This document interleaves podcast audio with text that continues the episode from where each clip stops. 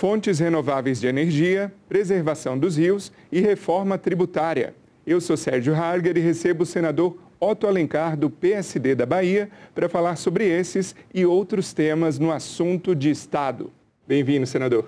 Obrigado, Sérgio. Saudar toda a equipe da TV Senado.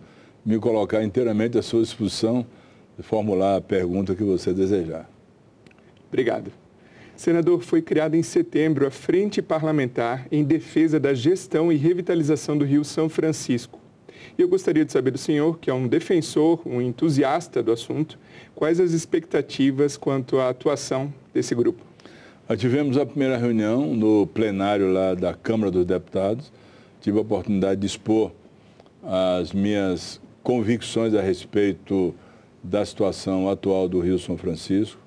É um, um rio que eu conheço inteiramente, né, da sua nascente, lá no município de São Roque de Minas fica a Serra da Canastra até chegar no Oceano Atlântico. Ele percorre 2.820 quilômetros até chegar no Oceano Atlântico. É o único rio do Brasil que corre do sul para o nordeste.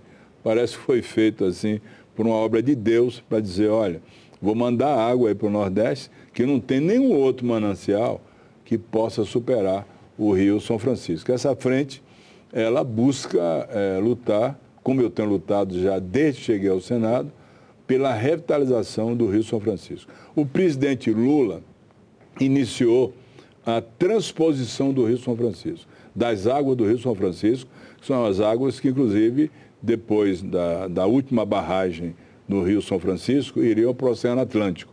Então, essa transposição, ela não prejudica, na verdade, o rio ao longo do seu trajeto aonde ele produz água.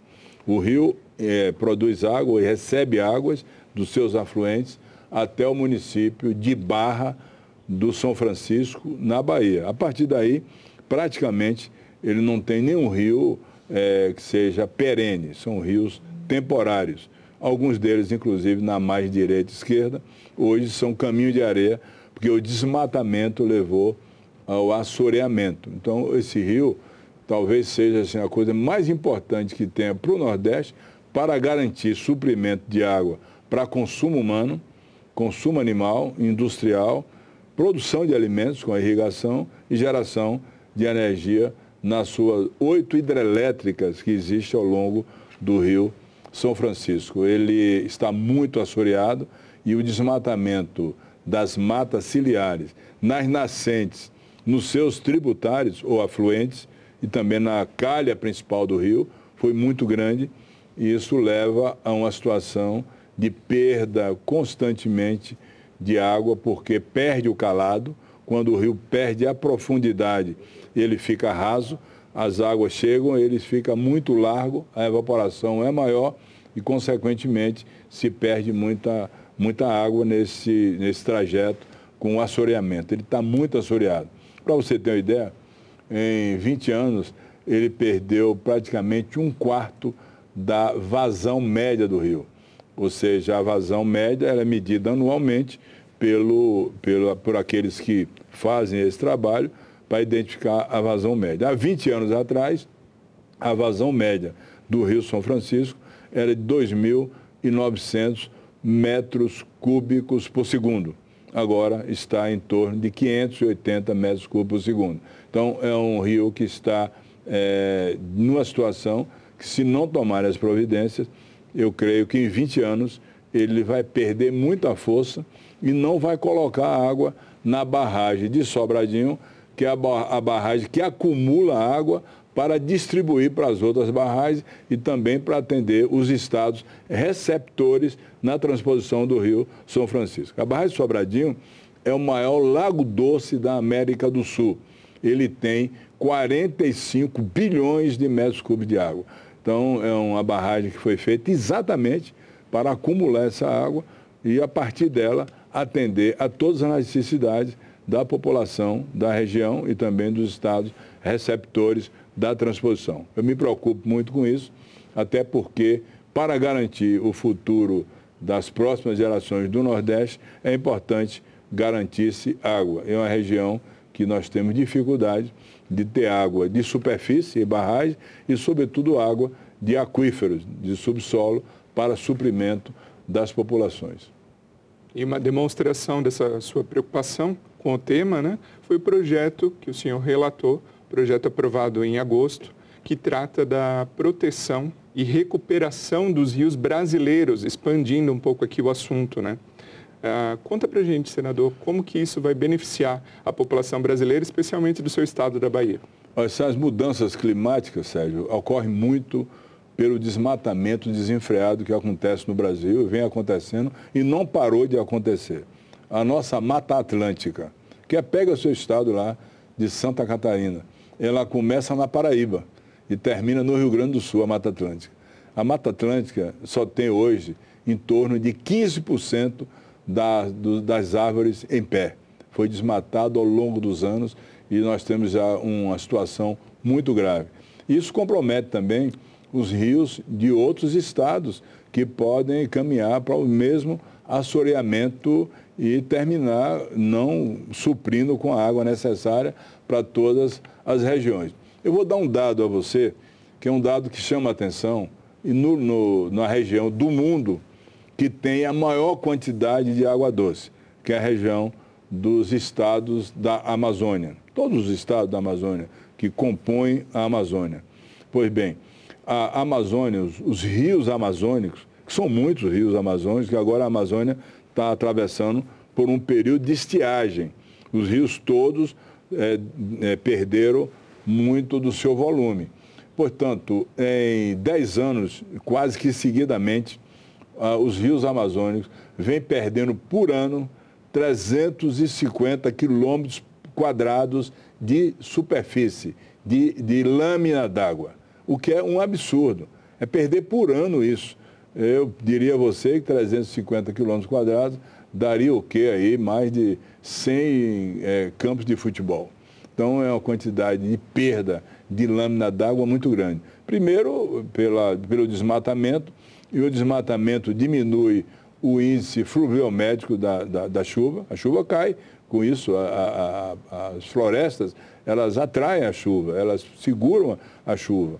E, além disso, o, o desmatamento desenfreado vai levando ao assoreamento e uma série de dificuldades. Já tem rios amazônicos que já perderam o volume de água ao ponto de prejudicar a sua hidrovia. É o caso do rio Tocantins. Quando chega o período de estiagem, a hidrovia do Tocantins não atende mais o escoamento da produção, porque perde o calado, perde a profundidade, consequentemente, não tem condição de hidrovia. A hidrovia do São Francisco, ela saía de Pirapora, que é um município que fica na margem direita do São Francisco, em Minas Gerais, e até Juazeiro.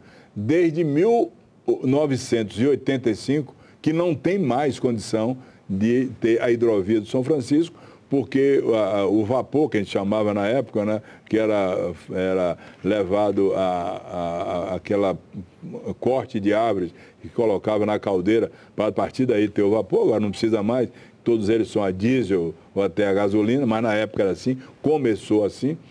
É, desde 1985 não tem mais a hidrovia do São Francisco. Ninguém tem condição mais de sair de Pirapora a chegar a Juazeiro, porque o rio perdeu a sua profundidade, o seu calado. Só para lhe dar uma ideia, Pirapora fica na margem direita do Rio São Francisco, em Minas Gerais. Na outra margem fica a cidade de Buritizeiro fizeram uma ponte para atravessar de Pirapora andando até Buritizeiro. Hoje não precisa mais da ponte. Na estiagem se passa andando pelo Rio São Francisco. Então isso mostra o quadro de gravidade que eu venho chamando a atenção desde o governo da presidente Dilma Rousseff, depois do Michel Temer. Eu fui fazer um, um, dar uma aula aí sobre o Rio São Francisco na época do Temer, não terminou absolutamente nada. Não vou nem me referir ao ex-presidente Jair Bolsonaro, porque ele não tinha ideia do que seria o Rio, ele não tinha conhecimento absolutamente do que significa o valor das águas para é, preservar é, a, a, possibilidade das futuras gerações ter condição de ter esse commodity mais importante, que não tem nenhum substituto na terra, que é a água. Não vou nem falar. Agora eu conversei com o presidente Lula, ele que começou a transposição, comigo em audiência, ele me garantiu que deve começar o projeto de revitalização do Rio São Francisco. O presidente Lula, fazendo isso, ele vai marcar a sua passagem pelo governo, primeiro, porque ele teve a sensibilidade de saber que o agreste de Pernambuco precisava de transposição das águas do São Francisco, que o estado do Ceará, a região do Cariri, daquela região de estiagem, do semiárido, precisava das águas do São Francisco, que parte do estado do Rio Grande do Norte também precisava, que o estado da Paraíba, na região de Campina Grande, na região mais central da Paraíba, precisava das águas do São Francisco. E agora o presidente tomou consciência de que para manter essa transposição e o aporte de água para os estados receptores, tem que fazer a transposição. Ele ficou de, de iniciar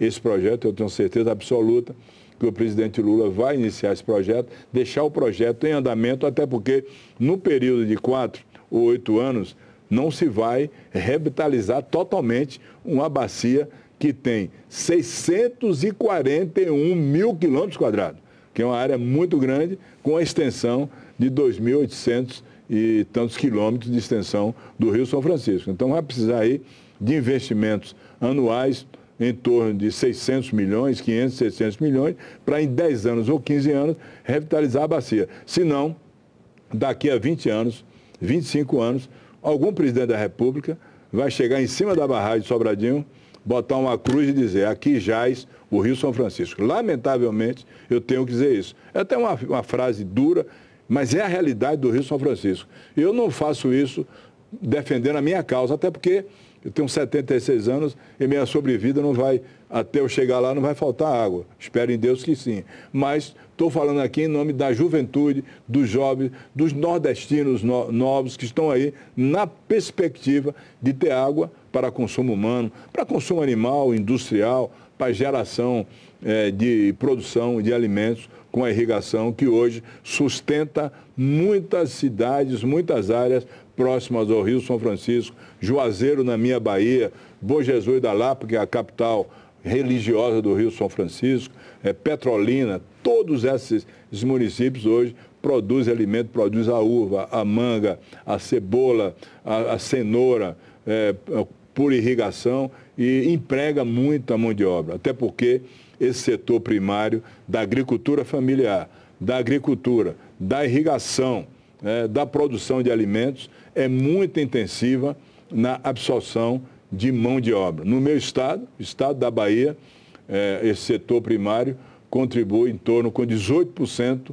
do produto interno bruto, mas é responsável por 38% de todos os empregos diretos de carteira assinada. Portanto, esse é um setor fundamental e tem mostrado que é, porque o agronegócio é que tem sustentado a balança comercial do Brasil. Agora, senador, antes do programa iniciar, a gente conversava aqui sobre importantes projetos de infraestrutura de transportes, uh, de transporte para o estado da Bahia. Então, o que a sua Bahia pode esperar de melhorias nessa área? A gente sonha com a conclusão da ferrovia Oeste-Leste, que começa lá na região oeste da Bahia, ao nível do município de Barreiras, e vai até o Oceano Atlântico, no município de Ilhéus, onde está em construção o, o Porto Sul, o Porto de Ilhéus, um novo porto de Ilhéus, e essa ferrovia saindo lá dessa região produtora de grãos, de soja, de milho, de algodão, ela passa também numa região chamada região de Caetité, que é a região, região da mineração, que tem um minério de ferro com uma qualidade muito boa, que pode ser também exportado por esse porto para vários países. Isso é uma, um sonho do, do nosso Estado. Essa obra começou, inclusive, no, no governo do presidente Lula, depois da presidente Dilma. O, quem idealizou essa ferrovia foi o ex-governador e hoje senador Jacques Wagner.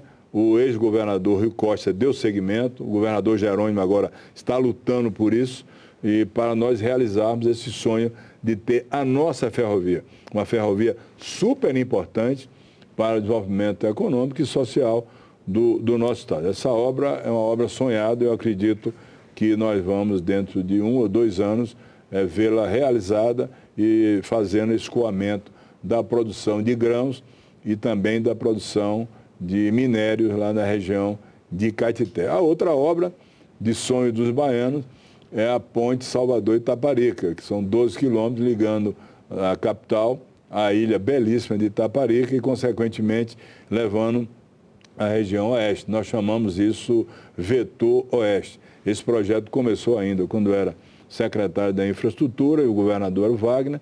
O governador Rio Costa deu seguimento, ampliou esses, esses avanços todos, o projeto executivo todo, e agora o governador Jerônimo está tratando isso com o, os chineses para que, desde que existe um, um contrato, pré, um pré-contato assinado, para que uma empresa chinesa possa executar a, a construção da, da ponte Salvador-Itaparica, que vai dar uma outra saída a Salvador. Salvador só tem uma saída, que é a BR-324, engarrafa muito.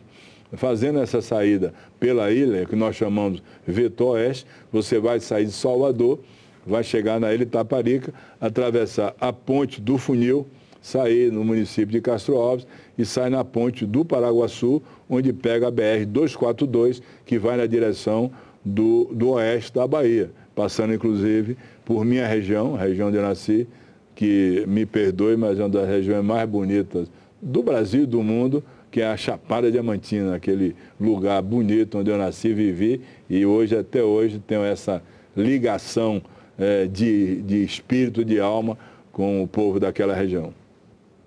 Senador Otto, foi sancionada em setembro a lei que trata dos julgamentos em disputas entre o contribuinte e o fisco em votações do Conselho Administrativo de Recursos Fiscais, o uhum. CARF. É a volta do chamado voto de qualidade. A gente tem aqui um infográfico para mostrar para a nossa audiência.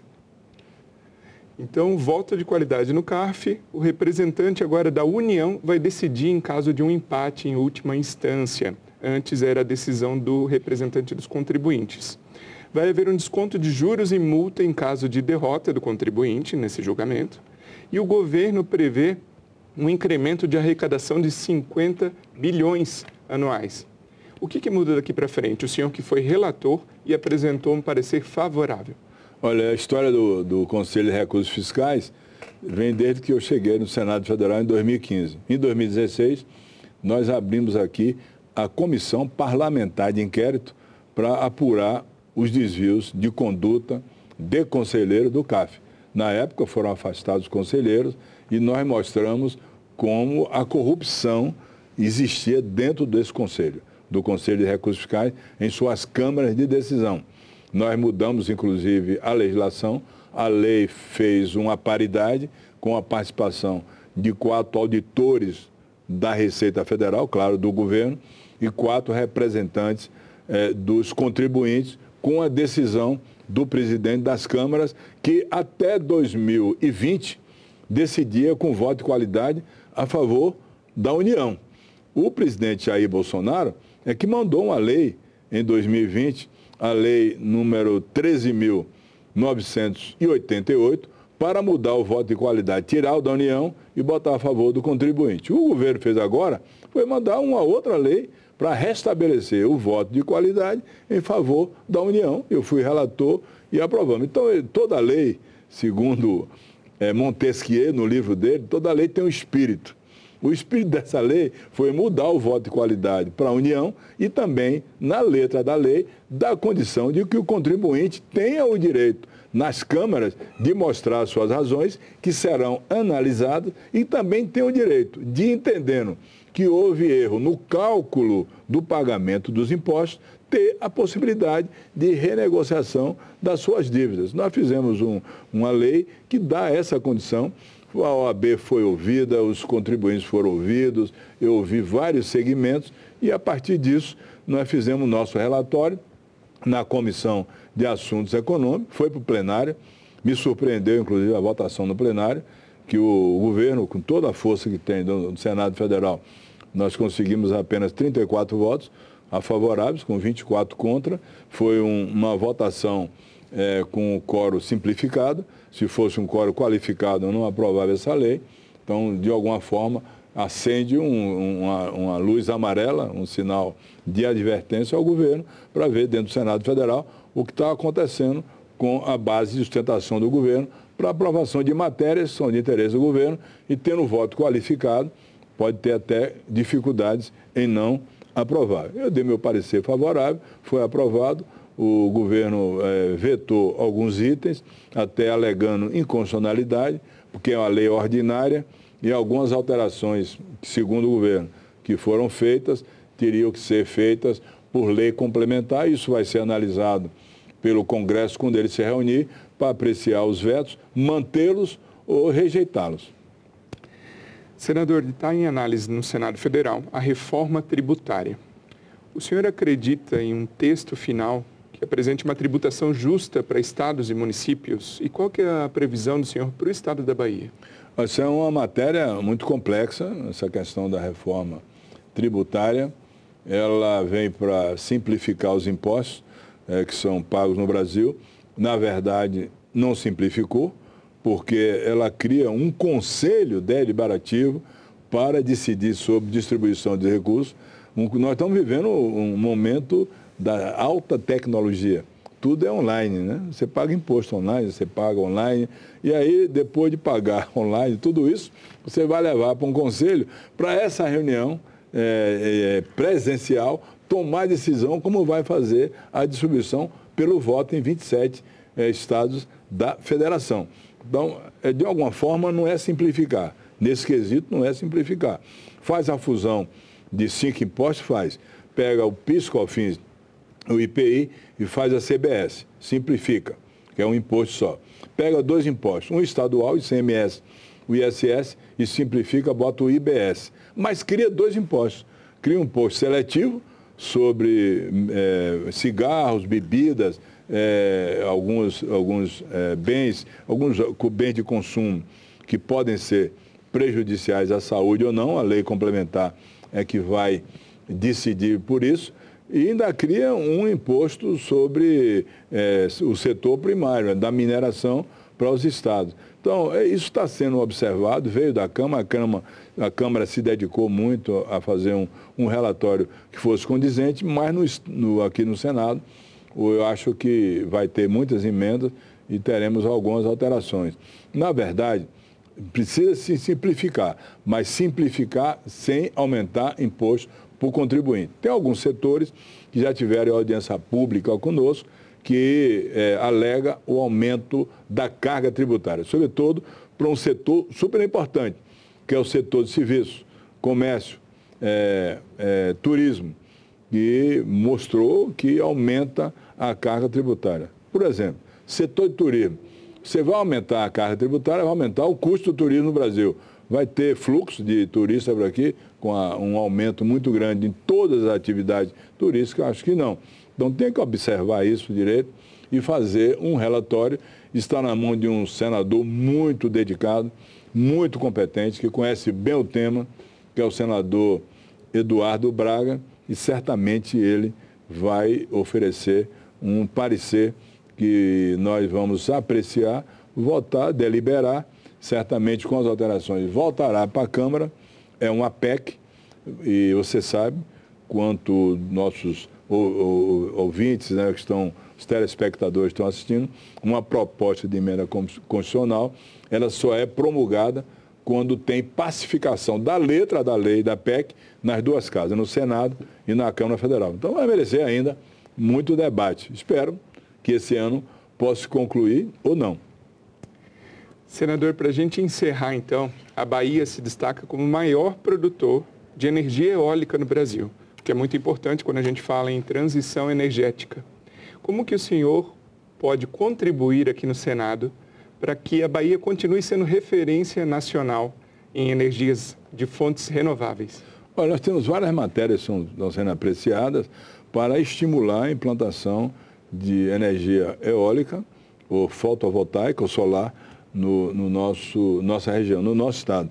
Eu fui, como secretário da Infraestrutura da Bahia em 2011, precursor da instalação do primeiro parque, da primeira usina eólica na Bahia, que foi no município, nos municípios de Guanambi e Gaporã, é, Catité e Pindaí. E hoje é um grande parque de produção de energia eólica lá. Depois da energia solar em várias regiões, como é também no Nordeste, porque o Nordeste tem vento suficiente e sol abundante para a instalação dessas todas, é, todas é, atividades do setor de eólica e de fotovoltaica.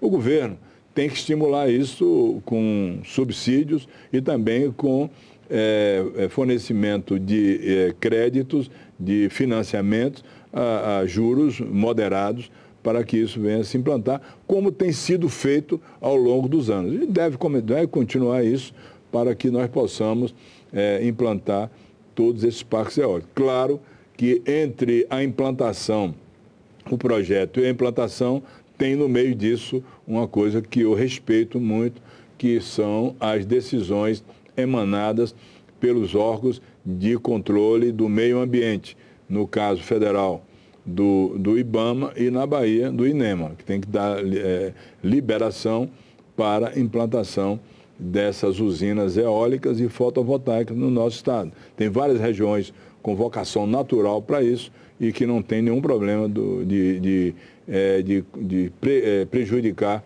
o, o meio ambiente. Muito obrigado, senador Otto Alencar, pela participação aqui no Assunto de Estado. Eu que agradeço a você, muito obrigado. A você, Sérgio, e a toda a equipe da nossa querida TV Senado, Rádio Senado também, que às vezes entra na entrevista. Eu fico grato a você. Essa é a versão em podcast do Assunto de Estado, um programa da TV Senado também disponível em vídeo no nosso canal no YouTube ou no site senado.leg.br/tv. Se você prefere a televisão, todas as segundas às 8 da noite. Até o próximo episódio.